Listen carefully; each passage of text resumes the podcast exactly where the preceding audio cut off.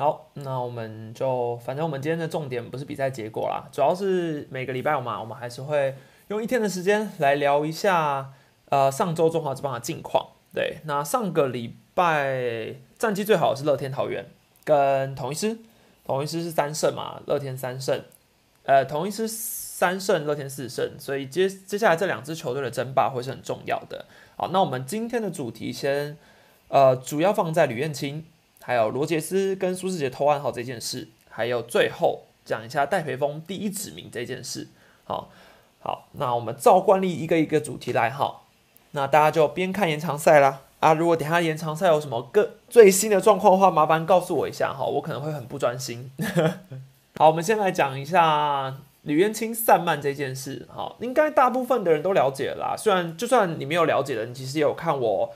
呃，最近最发的这支中职的影片有讲到，所谓总教练，历代总教练都会对球员说一些重话。好，那说重话这一件事情，其实就以我历代那时候做这支影片前，那个时候还没有林威柱总教练对吕彦青讲重话。好，那时候完全还没有，所以那个影片发出去大概三四个小时之后，那影片里底下留言大家就是狂刷，就一直说我先知啊什么之类，说什么我一讲完。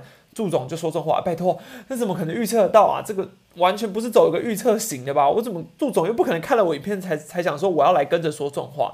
所以，我只能说一切都是巧合。但我也很觉得，有什么影片不晚发一点，我就能够把祝总的这个说重话也更新进去了。好，那毕竟从过去他之前就对魏寿成说过类似的重话嘛，而且其实我问过蛮多兄弟的球迷，他们其实也都认为那个比较像是祝总。你知道本身就会讲的话，对他来说那可能不算重话。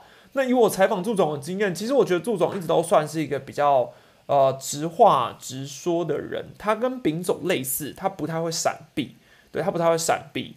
那我们先说这个起因好了，起因完全是你大家看不出来的。好，大家就是我相信应该没有人在祝总讲之前，没有人猜到说哦他会因为这样被骂。那起因就是因为那场比赛刚好在电视辅助判决前。是林月清遇到了一些危机，脸上有人，所以在电视辅助判决启动的当下，好像教练团那边就有打指示给李月清说：“哎，那你传你传接球一下，热身一下，不然你等下可能小管会冷掉什么之类的。”好，那李元清显然是没有照做。那没有照做的原因是什么？我不知道。呃，你你要说他呃不遵从指示吗？我觉得有点太过了。可是他可能当下并没有那么在意，或甚至说他。觉得这不是一件很呃，他没有把这个事情放在心上就对了啦。这我相信是祝总认为最奇呃最不能接受的点，他应该是觉得说你没有把我说的话放在心上，所以这是他生气的点。好，那呃他当下觉得不需要之后呢，他就继续投嘛。那刚好他不需要之后投的表现是不好的，他又保送，然后又被接连安打，所以兄弟才因此被逆转嘛。好，那所以我觉得你说。祝总赛后为什么会发火？也也不算发火吧，可能为什么会讲出这些话？我觉得重点就在于说，他可能觉得说，诶，那你自己是第一指名，好，你你是一个背负球队很多期望的选手，好，那你在今天这样的比赛，你你好像没有把它看得非常重要，所以你才会不听，就是不不听从当下我的指令，所以后来被打了安打，那所以可能祝总多半你知道，有一部分的想法可能也会觉得说，诶，是不是就是因为这样，所以。你导致发生了后续一连串的行为，好，我相信他可能多多少少当下有一些这样的情绪在里面啦。好，那其实我是比较意外的，是因为兄弟后来是赢球了嘛？而虽然当下是逆被逆转，但是他最终的结果还是赢球。通常赢球之后，呃，当然赢球才会有总教练采访的机会嘛。所以赢球之后，通常总教练的火气可能也不会很大。所以我相信这个问题的起起因可能。最主要就只是可能记者会询问说，哎，那你觉得吕元清今天的表现如何？那他可能讲着讲着，他就想到了这个 case，所以就顺口把它讲出来。这样，那我相信，因为你知道赛后访问通常都是只截取重点，不会闲聊。如果今天记者们是在闲聊的话，赛前就是会有一个闲聊时间，像是你知道像丙总比较属于很爱跟记者闲聊，所以通常丙总出来的时候，你大概。现场大概会有个三十分钟到一个小时，可能大家都在跟丙总闲聊。那丙总闲，其实通常跟总教练闲聊的时候，大家也都会有一个认知，就是这个事情可能不会写出来，对，或是哦，我们只是在聊天，不会是真的当做成要写出来的东西，所以大家就会蛮放心的在聊天。那如果今天是赛后的话，就会完全不太一样，因为赛后是大家就是呃比赛结束，要要跳上车要闪人了，没有人会耽误你的时间，记者都要发稿，就是赶快走了。所以你赛后一问，就是问完之后，好，总教练回答就是写出来了。所以我相信那个访谈的情况下是很明显，祝总也是知道记者一定会写，所以他今天讲出去，他就是。要讲给选手听的，好，我觉得啊，我觉得他就是要讲给李元琴听的，他就是要他让他看到报道的时候看到。那你说有什么坏处跟好处？一定是坏处，一定是选手会觉得说，哎，那你干嘛不直接跟我讲，对不对？或是哎，那你就是总教练觉得不开心，怎么怎么之类的，他可能也会想说有点错愕，就哦，原来我是从报道上才知道。对，那如果你说好处的话，可能也会觉得说，哦。的选手可能会觉得说，总教练真的很在乎这个 case，所以让他自己更警惕。因为我相信某一种程度来说，他确实是要告诉他说，你现在是第一指名，但你的表现是不好的，所以你必须要紧张起来。好，但我们又必须要回头来看呢。好，回头来看，我觉得祝总讲重话这个 case 跟呃小呃叶总讲曾传生重话那个 case 有一点不太一样。曾传生的状况有点像是他真的在二军已经低迷很久，那。叶总感觉很像是说，大家都有提醒过他，可是他最后没有就是有什么太大的改变，所以他才会觉得说啊，要有报道，然后爆出来，爆出来，他可能在二军的他，因为毕竟他距离有点遥远嘛，叶总看不到他嘛，因为周恒是在二军嘛，他没办法说，哎，我直接打电话告诉你说，哎，你可不可以清醒一点之类的，所以他可能会觉得说，哎，那嗯，曾传生他没有办法讲，所以他透过媒体来发话，所以我觉得这个状况比较像这样。那如果祝总的话，他。呃，虽然说没有在直接对上讲啦，所以大家可能会比较有个疑虑，就是这样，就是说，哎，呃，既然你在一军，那你何何不就直接对他讲？就球迷的观感来说，也会觉得说，这样子的行为会不会造成所谓队内的一些隔阂？可能球员之间跟教练有一些疙瘩等等的。好，那因为祝总其实之前我有。跟大家分享过那个魏硕成的 case 嘛，他就是在讲完这种话之后，其实隔天他也是主动去找魏硕成跟他聊天，然后跟他说，哎，那他觉得怎么样怎么样之类的。那其实历代总教练说重话的 case，其实没有一个球员会有什么太大意见，因为通常球员对于总教练，只要不要是太荒谬的一个程序的话，多半都是说他们觉得总教练会这样讲，都是对他好，对他们都是希望他。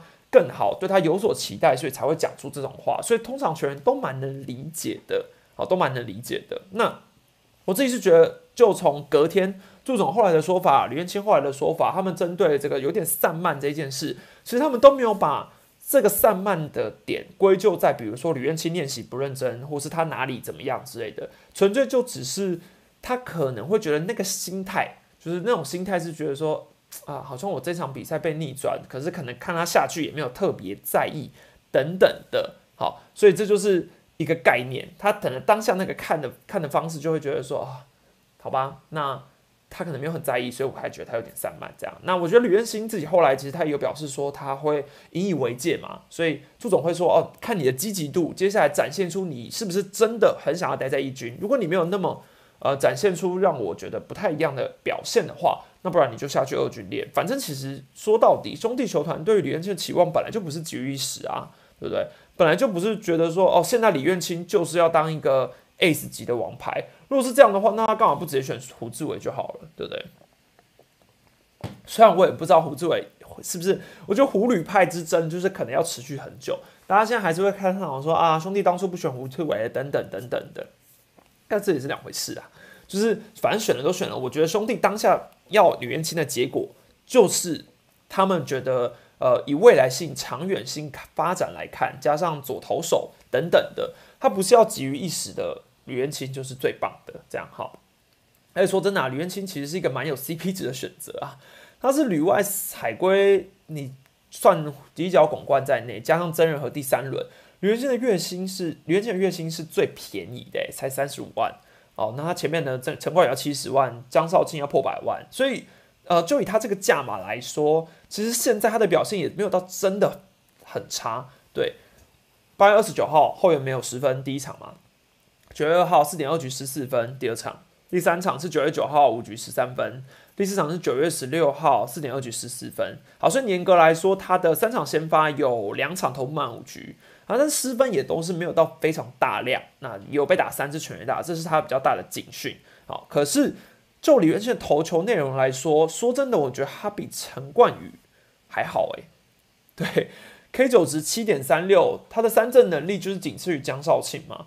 那你说 BB 九虽然高于三，是高了一点，没错啦，但也不差啊。对，也没有到很严重的地步。所以目前控球来说是有。那你说球速虽然没有顶快，大家一直把它说它是嗯第一指，就是可能是江江晨燕等级的。哎，拜托，可是江晨燕当初也是第一指名啊。对，江晨燕也是第一指名的选择。对，只不过说现在江晨燕就算培育出来，他也是个四五号先发。那吕彦青现在这个结果来看，如果他现阶段就已经是。有江千燕的水准了，那他之后继续往上去，很有可能啊，你还是可以继续再养啊，对不对？球速如果他能够再上去一点，一四六、一四七，对，再往上升，我觉得是蛮有蛮有能力的。而且是我觉得三振能力这个东西是，你看现在胡志伟也蛮令人担心，他三振能力没有到很出色，陈冠宇也是，而且陈冠宇的年纪不要说比吕元清大五岁，对，所以我是觉得乐天还比较需要担心。反正现在大家都是凭着一两场的结果啦，像像郑仁和今天布局嘛，他不是也投了一局不错嘛？那他其实开箱总体来说的表现，确实也会让大家想说，哎哎，他不错哎。可是我觉得郑仁和当初落选的原因，就不是因为他没有实力啊，他有在二军证明过，他不至于有到投球失忆症还是什么的，对，没有到那个程度。但是郑仁和会落到第三的原因，我觉得就是价码而已啊，对啊，我自己觉得是价码啦，我觉得。就只是因为你放到第二轮的时候，有些球队的预算是没有办法去选他，而不是觉得说哦他的实力不行。对，好，富邦跟桃园讲着讲着，他们要迈入第十一局了，先不理他们。好，接下来我们来聊聊一下投案号这件事好了。那罗杰斯跟苏志杰在上个礼拜花莲的时候，好，罗杰斯就是质疑苏志杰在二垒上的跑者有偷暗号的行为。好，那所以他当下其实，在换局的 play，应该说他在呃投球的时候，其实在他他们发生争执的前一球，他就已经有推开投手板往后瞪苏志杰了，已经往后瞪苏志杰那个 play，其实你就可以看到，好像怪怪的，好像怪怪的。好，那他后来投完之后下投手球开始，他就问志杰说：“哎呀。”就是，反正他们应该是用英文交流啦。志杰应该是他他说他后来访问是说他听得懂那个英文，所以他也回骂他就对了啦。好，那至于你说这个偷暗号到底说严不严重，或是说可不可行什么什么之类的，我相信之前已经有过很多次偷暗号的争议事件。其实这个大家也都讨论过很多次，只是每一次这样的时候，我们就必须要拿来复习一下嘛。那就我我讲我的结论，我觉得统一到底。有没有偷暗号这件事？呃，说真的啦，我觉得可能有。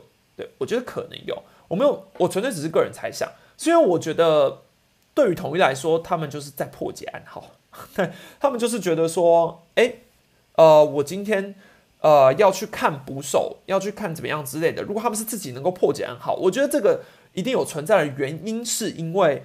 统一也不是被不是只是被讲第一次而已，甚至我觉得整个中华之邦的文化来说，破解暗号这个就是呃行之有年，或是你可以说它就是一个潜规则，只是破解或者说你说偷暗号这个行为，在潜规则的意识中，可能会有人觉得说这是不能被接受的一件事。好，这是不能接受的。好，那在统一发生这件事偷暗号这件事前的大概一两个礼拜，红一中。那时候其实富邦对兄弟的一场比赛，应该是九月初，忘忘记是九月二号吧，反正是富邦对兄弟就对了。好，那洪一中那时候其实也有在后来的访问的时候说，兄弟有投暗号的行为。那他说统一也这样。好，所以很明显哦，洪一中在讲兄弟的时候，也讲说统一也这样。所以可能他就是。我觉得他自己突然也这样讲，就表示说他就是觉得他也观察统一很久了。那我除了讲兄弟之外，我也要讲统一。好，所以呃，他他自己那时候有说，他绝对不希望自己带的球队有这样的行为。那至于他们带的球队到底有没有，我们等下再看。好，那那时候林佑颖后来又分享他的看法，他就说，其实中华之邦非常多人都会投暗号这件事，尤其最明显的是你抓内外角，就像呃。你说，你看今天捕手，我们看电视的视角，其实跟二垒跑者看电视的视角是差不多的嘛？所以，我们是看得到捕手要不要蹲出去外角，或是往内角蹲的。所以，在他往外蹲的那个瞬间，其实你可能 maybe 你手晃了一下，晃右手，晃左手，呃，摸摸右头，左右头等等，你可能就是算是你跟打者有一个 pass 的行为，所以你就可以让他知道说，哎，哦，这个球是外角或内角。我觉得这个偷暗号应该是有可能的。好，那但你有你说这个很多人都会，可是没有一个人会去承认的。呃，如果今天一支球队的总教练或是一个球队跳出来说，啊，对我们球队有投暗号，呃，不可能啊，大家一定都是说没有嘛，所以不管今天有没有，我们也不会知道的，只能我们大家就是只能自己去猜说他有或没有。那其实今年现在是洪一中有讲过兄弟嘛，然后罗杰斯也讲统一嘛，好，然后再来，呃，去年的时候陈宇勋那时候吵得沸沸扬扬，大家都知道嘛，就是他质疑陈杰先投案，好，只是他是直接影片。放出来，然后说，呃，他说他的他的呃举证其实蛮利利的，就是该怎么讲呢？他的举证蛮明显的，他是说陈贤宪就是在他投直球的时候，他的晃左手，那他如果在他投变化球的时候，他的左手就不会动，好，这是他的举证。那我当下其实看那个影呃回看那个影片的时候，是觉得确实有一些这样的状况。那你说他就是偷暗号吗？呃。我只能说，如果你能够找出陈杰宪这一年来全部都这样，二垒跑者每一个人都是在二垒的时候这样投暗号，或是这样投暗号，你如果能够找出所有的比对图影片，那我们可能就知道，哦，他真的有投暗号。但如果你只找一次的影片，我真的是也说不了什么。对我也这我我只凭一次影片就能说他一定有投暗号，这太难了嘛，这不可能。好，那那时候是呃陈宇勋质疑陈杰宪嘛，诶，但是二零一七年的时候。迪马克也质疑过杨耀勋，迪马克是统一的前洋将，一个守护神。好，那个时候就是洪一中总教练带队的桃园。好，这个组合也是语言不通的组合啦。那那时候迪马克也是质疑二垒上的杨耀勋一直动来动去，觉得他有偷暗号的行为，所以呃那时候迪马克就很不爽嘛，然后两边就有板凳冲突啊。我还记得洪一中那时候赛后的访问就有说，呃，他觉得迪马克就是。这个守护这个良将怎么什么情绪这么不稳定啊？什么什么之类，那时候有这样讲，我记得。那呃，后来红冠总教练有直接回说，为什么迪马克会有这样的呃情绪，算是有点暴怒的状况，就是因为他觉得呃对方的投暗号嘛。那现在黄冠总教练已经去红一中总教练的麾下了啦，所以我是不知道他们显然他们之中就是没有因为这个有什么问题就对了。好，那。回过头来讲，我自己是觉得，我们回到前面的总结，统一被讲过了三次，哦，他被陈宇勋讲过一次，然后这一次被罗杰斯讲过一次，然后洪一中也有讲过嘛，所以统一到底有没有投暗号，被同被人讲了三次，他应该是最有可能会投暗号一支球队了嘛。好，兄弟被讲过一次，洪一中讲过他，好，那桃园也被讲过，迪马克讲过嘛，所以就只有魏权跟富邦没有。那现在。的问题就在于说偷暗号这个行为，我们可以容忍吗？好，我不知道大家可不可以，但我可以。好，因为我觉得你今天你的暗号，棒球场上三垒指导三垒指导教练在打的这些，不也都是暗号吗？那这个暗号，如果今天有人能够破解的出来，难道他破解了之后，呃，我们球迷如果真的有人，你看。球评什么之类的，我记得之前东哥他不是也会说，哎，那个暗号啊，球评他看的时候不是说，哎，这个暗号他看得懂，他已经猜出配球了。好，那如果今天这些暗号你被看出来了，好，然后对方球队猜到了，所以接下来你做的每个战术都失败，都怎样之类的，哎，那很合理啊。那偷暗号不就是一个很正常的一件事吗？因为大家都看得到你的暗号，那为什么不能偷？对不对？不是，不是很，不是，这是一个很能理解的事情吧？所以。我觉得偷暗号这个东西在职业赛场上已经是绝对存在的，不然你不会一而再、再而三的一直发生这件事情。它，你甚至可以说它就是一个棒球场上的潜规则。只是今天把这个东西搬到台面上，有些人可能 maybe 洋将或是一些不太熟悉的人会针对这件事去发脾气，对他们觉得说，哎，你你这个偷暗号行为是很不不能理解的，等等的这种这种状况啊。但是我自己是觉得，只要你不是用器材辅助作弊。比如像太空人那样的事件什么之类的，说真的都可以啊。而且偷暗号这个东西并没有在棒球规则里面去讲到说，诶，规则说这个你不可以去呃自己判断二垒跑捕手打的暗号，然后告诉跑哎没有，反正没有这个状况就对了，没有什么偷暗号这个状况啊。所以我相信每一个总教练应该都想要偷对手暗号。如果今天他不没有存在在棒球规则上，它不是一个违违背规则的行为，你不会有接受任何处分。那你今天破解了对方暗号之后，你的战术就可以成功执行率大大提升，或是你可以猜到对手的球种，那不是很好吗？对不对？最后，我们来讲一下第一指名来救补。好，讲一下戴培峰哈。其实戴培峰这个不，这位选手，大概在两年前的时候，那时候我就有关注他。那时候我关注他的原因，是因为我一直觉得他的出赛场数太少了。对他，二零一九年的时候，他那时候其实。富邦就是处在一个林佑颖可能需要交棒换血的时候，所以那时候我一直觉得说，哎，戴培峰既然是他们的第一指名，那或许你就是让林佑颖跟戴培峰去轮一军就好，你不用再放一个方克伟在一军。所以那时候是觉得说，戴培峰拿到的机会太少。好，那二零一八、二零二零二零年的时候，其实戴培峰就打出了一个算是蛮完整的球技。我觉得算是蛮亮眼的成绩单。其实，二零二零年他上半季在张敬德还没有下半季这样来的时候，他获得的出赛场数是非常多的，OPS 加是九十。哎，大家可能会觉得说九十还好吧，不就一般般吗？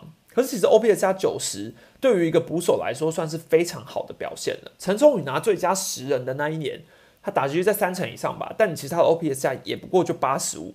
所以其实戴培峰已经证明过说自己是可以在一军。拿到一些蛮不错的成绩单的，好，我觉得戴培峰是有证明过这一点的。那问题就在于说张敬德的入队是非常关键的，他一来之后，戴培峰马上机会就没了嘛。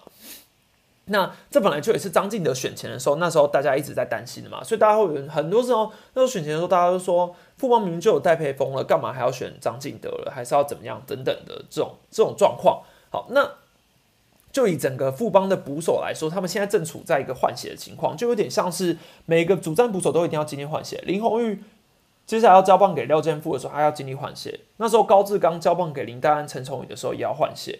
好，所以对所有的换起来说都是很严重。那只是刚好今年富邦这个问题特别明显，是因为林永颖的打打击刚好急速退化啊，急速退化。不然其实林永颖的蹲捕技能，说真的是被很多人给。称赞的，呃，我那时候记得今年林仲秋的时候，不是有来帮林奕泉两百红站台嘛？然后那时候他就有讲说，他自己观察过，他是打资深打者，那他以前其实本来就会去观察，呃，捕手的一些配球啊，可能会说早期可能像洪运忠啊、曾志珍啊，谁会配的比较好？那他自己观察，他觉得年轻世代，比如说中生代这一辈的捕手来说，他觉得林佑颖是最会用头脑的，蹲的最好的。好，所以我觉得林佑颖的活化。应该说他的脑筋是真的动得很快，所以他一直在富邦，其实后面算是蛮受到重用的。我那问题是，今天他必须要去换血的情况下，戴培峰为什么没有拿到很多机会？是在于今天张敬德也受伤了，所以接下来下一个顺位不就是马上要换戴培峰了吗？可是洪忠却把这个机会端给了肖一鸣，第九指第九轮指名。好，那。就以打击近况来说，坦白来说，两个人都蛮都差不多惨啦。好，戴培峰今年的打击三围是一一一，一乘五九，一乘七九，零点一九零。好，那肖一鸣一样打击率也不到两成。那为什么肖一鸣肖一鸣拿到的机会会比较多？我觉得就是有点像是传统教头的迷思吧。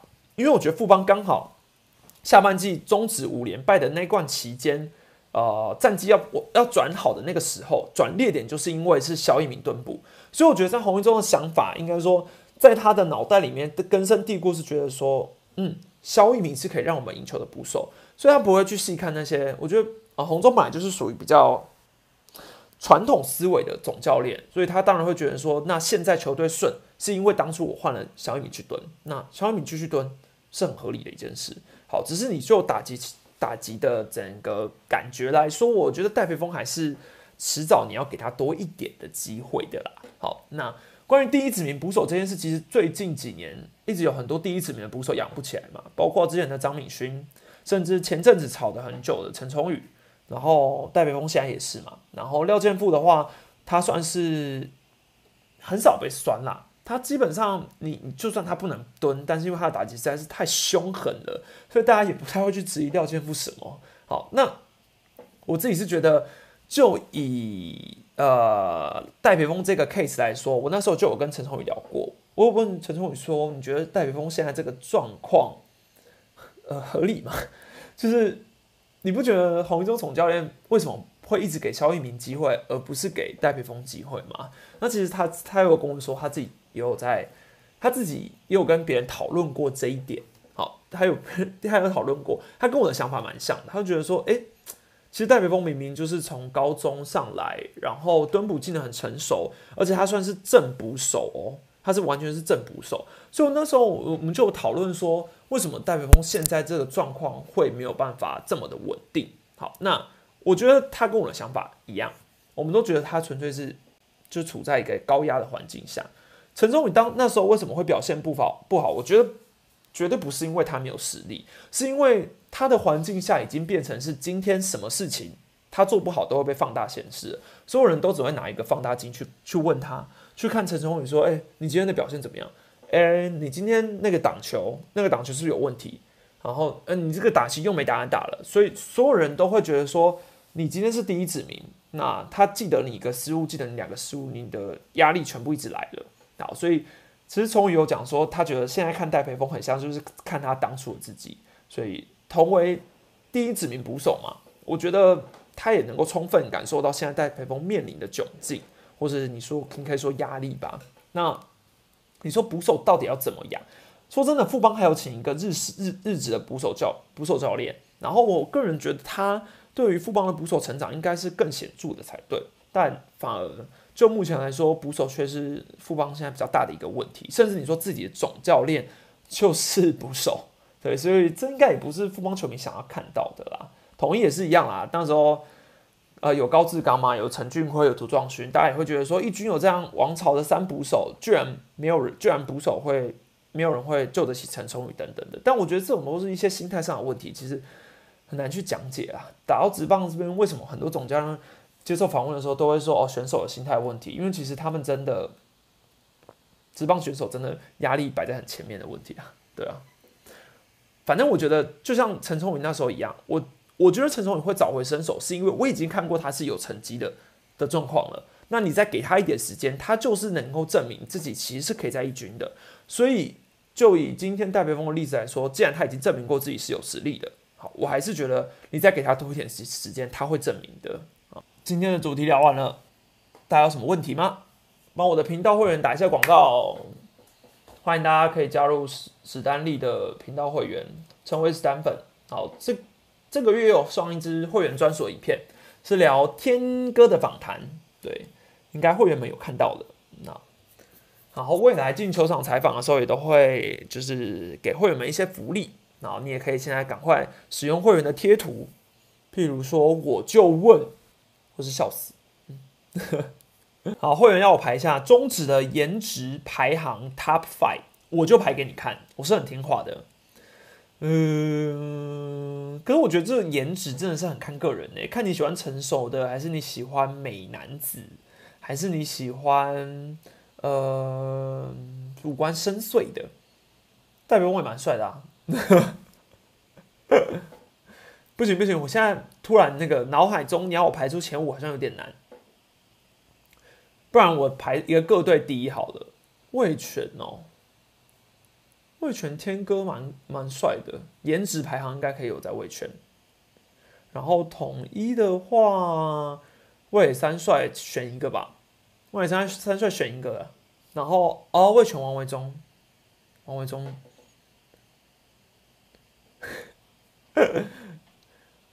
富邦哦，富邦人气最高是李宗贤，但我私心觉得我会投给陈真。富邦我私心投给陈真。哦，陈真看他本人，我觉得那时候他留胡子的时候真的是衣架子，加上他身材又很好。乐天的话，嗯，乐天我现在熊熊想不出有谁。陈晨威。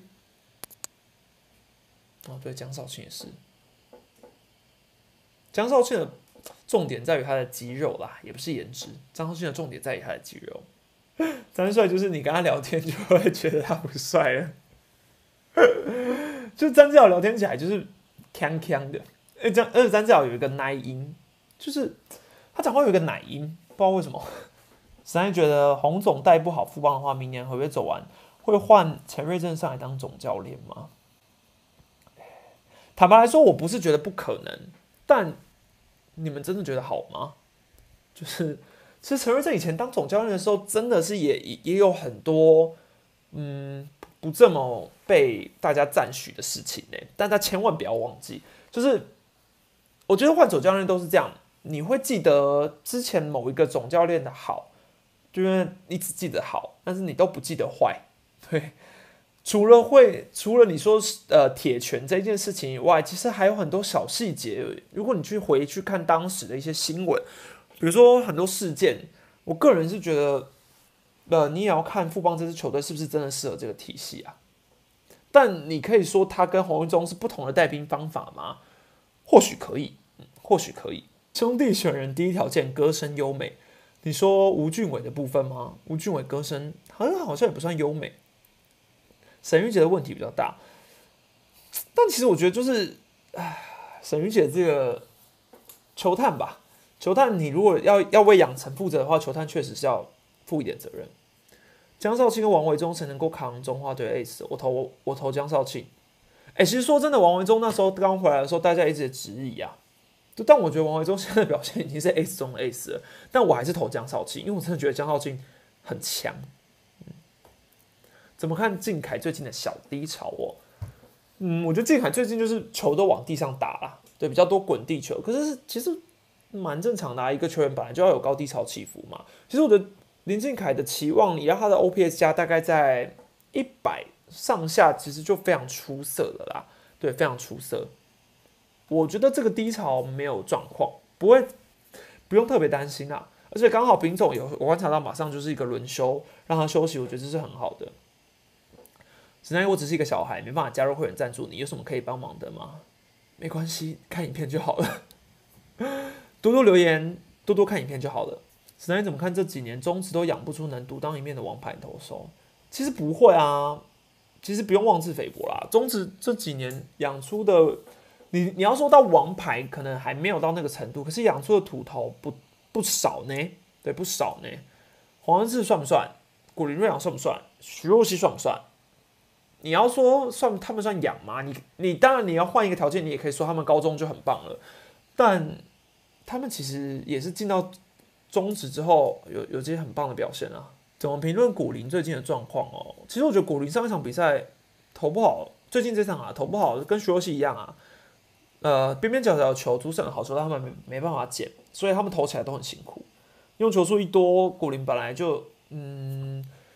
他的用球数大概拉在一百以内，我觉得都是比较保险的，尤其是他又才刚受伤回来，所以保险一点好。但我觉得古林跟徐若曦都蛮类似的啦，就是你要从他们手上大量得分，我觉得都蛮难的，对，都蛮难的。认为现金守护神谁谁最强哦？陈玉文不是实心啦，李正昌开始年纪嘛，陈宇勋还是不错，但是。呃，前阵子也受伤，那他年纪也是一个问题。陈玉文整个是走走上升式的，他是最有，当然就你说他的成长的空间可能就这样了。陈玉文可能已经定型了，但就以现在这个年纪优势来说很好啊。哎，但讲到豪进今天 BS，我就觉得豪进这个例子也是蛮妙的。虽然说他是真的是季中下等于下半季才算真正转守护神吧。但他的救援成功居然只有两次，哎，今天准备要拿第三次，然后失败了，两次救援成功到底是多不科学的一件事啊！乐天，我我自己是觉得归纳出两个结论是：第一，乐天是基本上很少在赢三分差的比赛，是不是？对。那第二是两次到底是什么原因呢？是乐天在可以救援的时候，多半都还是派陈宇勋吗？对？有乐天球迷可以就是帮我解惑这个原因吗？天天月资质真的很棒，期待明年往先发发展。我觉得确实，你给他一个完整程序去试试看是值得投资的。但现在我们先看今年曾俊撑完完完整球季之后，明年是最大的考验哦，因为今年球季的调整会很难。感谢 C C No 一三三吗？还是我要叫你上 O 一三三呢？好，总之感谢加入史丹粉，欢迎欢迎欢迎。欧菲登突然变超稳，欧菲登嘛，然后霸凌爵，我觉得霸凌爵回来对乐天的战绩也很重要。嗯，欧菲登霸凌爵，然后豪进继续摆守护神。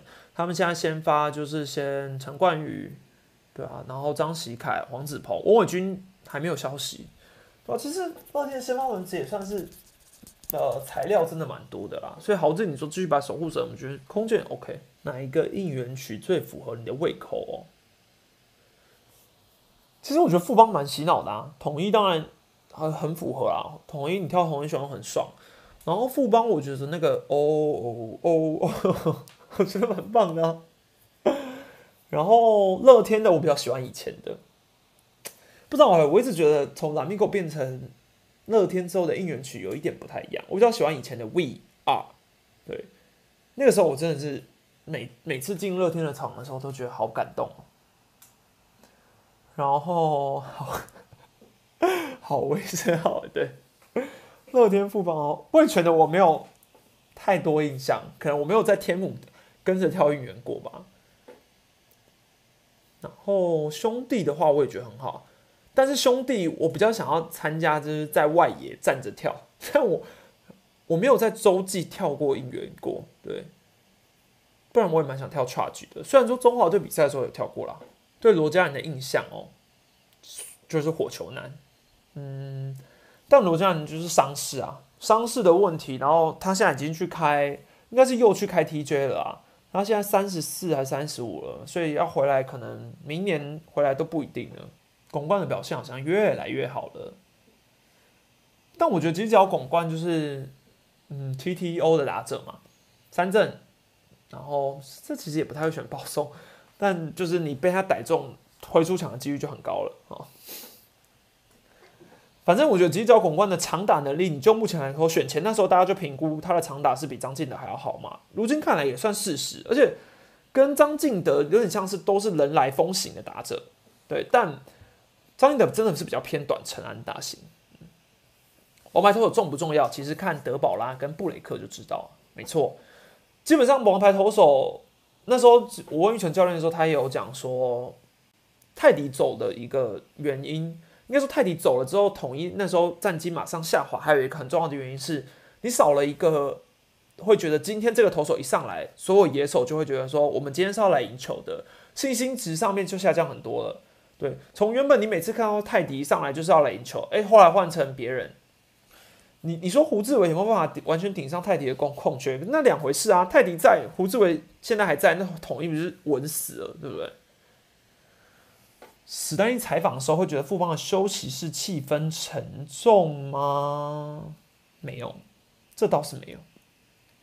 但沉重吗？我只能说富邦采访是比较严谨的，对富邦的。呃，采访是因为富邦是比较严谨的，所以你是需要，呃，不是说你可以想问球员就问的。比如说像统一啊，统一统一好像就是统一，你想问谁就问谁。但是富邦啊、兄弟啊，这些都是要问一下，要问公关之后才能问的。他们算是比较严谨的，嗯，不是这么的，你想怎样就怎样哦。我觉得最近的表现给统一很一垒很大的安定感。没错，呃，我觉得我觉得这最近的表现也可以再次告诉教练团说，我比高国庆更适合这个位置。对，那如果在这个情况下，你说教练团还要让高国庆回来，那真的就是教练团的问题了。对，那真的就是教练团的问题了。但是就以吴杰瑞现在这个表现来说，一脸的竞争者就他了，他也不需要别人竞争，他是可以直接先发蹲到底。尤其是我觉得手背是差最多的。那时候高吴杰瑞之所以会让人家觉得说没有办法继续给他打击的时间，刚好也是因为他在一垒的身高真的是有一些劣势，对他不够，他不是这么高的类型嘛，所以你说他要去补位的球啊，还是怎么这样那种劈腿啊什么状况的，没有到这么的有机会，对，这是吴杰瑞那时候的问题。我还是觉得下半季复方很有机会，飞刀跟跳掉下要跳出来。好啊，说真的。在富邦这一波上礼拜三连三连败给乐天前，我也觉得富邦好像突然又有机会了。嗯，事实证明是我们想多了，尤其是杨将啦，杨将啦，富邦让杨将真的太吃亏了啦。觉得带如果来我喵可行吗？稍等我一下，感谢施小鼠的抖内已经是会员了，还抖内。是请我喝一杯咖啡的意思吗？感恩。觉得戴北峰来统一是可不可以？其实我这几天一直在想，要不要做一些你知道交易案的中华职棒题材类型，比如说某某某交换到某某某球队，是不是他们就可以蹦出一些新滋味？我现在唯一想到的是苏伟达啦，我想要把苏伟达换去其他队，看可不可以给他更多机会。嗯，但。你们你们会想听吗？你们想听苏伟达想要被交易去哪一队吗？我是有想到他觉得他比较适合哪队但是这个空缺有点难填。嗯，好，二军一已经一大堆捕手，对啊，其实戴培峰像罗伟杰原本是想要养的嘛，然后养想要养捕手，那捕手技能可能不够，所以最后还是没有继续的放在捕手。那我觉得最大的一个问题在于说戴培峰。还是可以留在富邦啊，因为富邦还是需要他。富邦不，我觉得他不是没位置诶。林佑颖其实也已经老化啦，所以张敬德在一个很容易受伤的前提下，富邦林佑颖撇除掉，然后你张敬德如果又受伤的时候，你接下来不就是要靠戴培峰了吗？对啊，所以啊，但说真的，讲拍这种交易题材，大家都会说我在乱，因为中华庄又不可能交易，不知道多久没。都不知道多久没交易了，知道林化庆怎么了吗？不知道，不知道。下我之后再了解一下哈。史丹认为现今最强一垒手林奕泉啊，陈俊秀。到底要给林奕泉还是陈俊秀？如果你要说现役最强，我会说林奕泉啊啊！但你说我自己心目中觉得谁的呃期望值比较高，我会说陈俊秀。只是在他们的，呃，他一上来之后，我会觉得最有最有 power 型，或是他一上来让我觉得最绝望的陈俊秀跟林依晨的话，我会选陈俊秀。而且我也觉得今年和局的次数真的超级多，不知道是我，我记得我以前看棒球很少在和局的，但是今年真的很多和局，是到底是什么魔咒啊？和局魔咒？现在杨绛进的来了。对各队的战绩有帮助了吗？他有句洪总说的：“进得来再说啊。”真的进来再说，可以想到他的绝望感，他已经放弃了。他说：“随便啊，要不要进来随便啊。”可是我其实也有跟一些教练聊过，说现在这个谈就是球这件事啊。好，那其实我觉得，如果你今天是进场啊，你应该想看哪几站吧？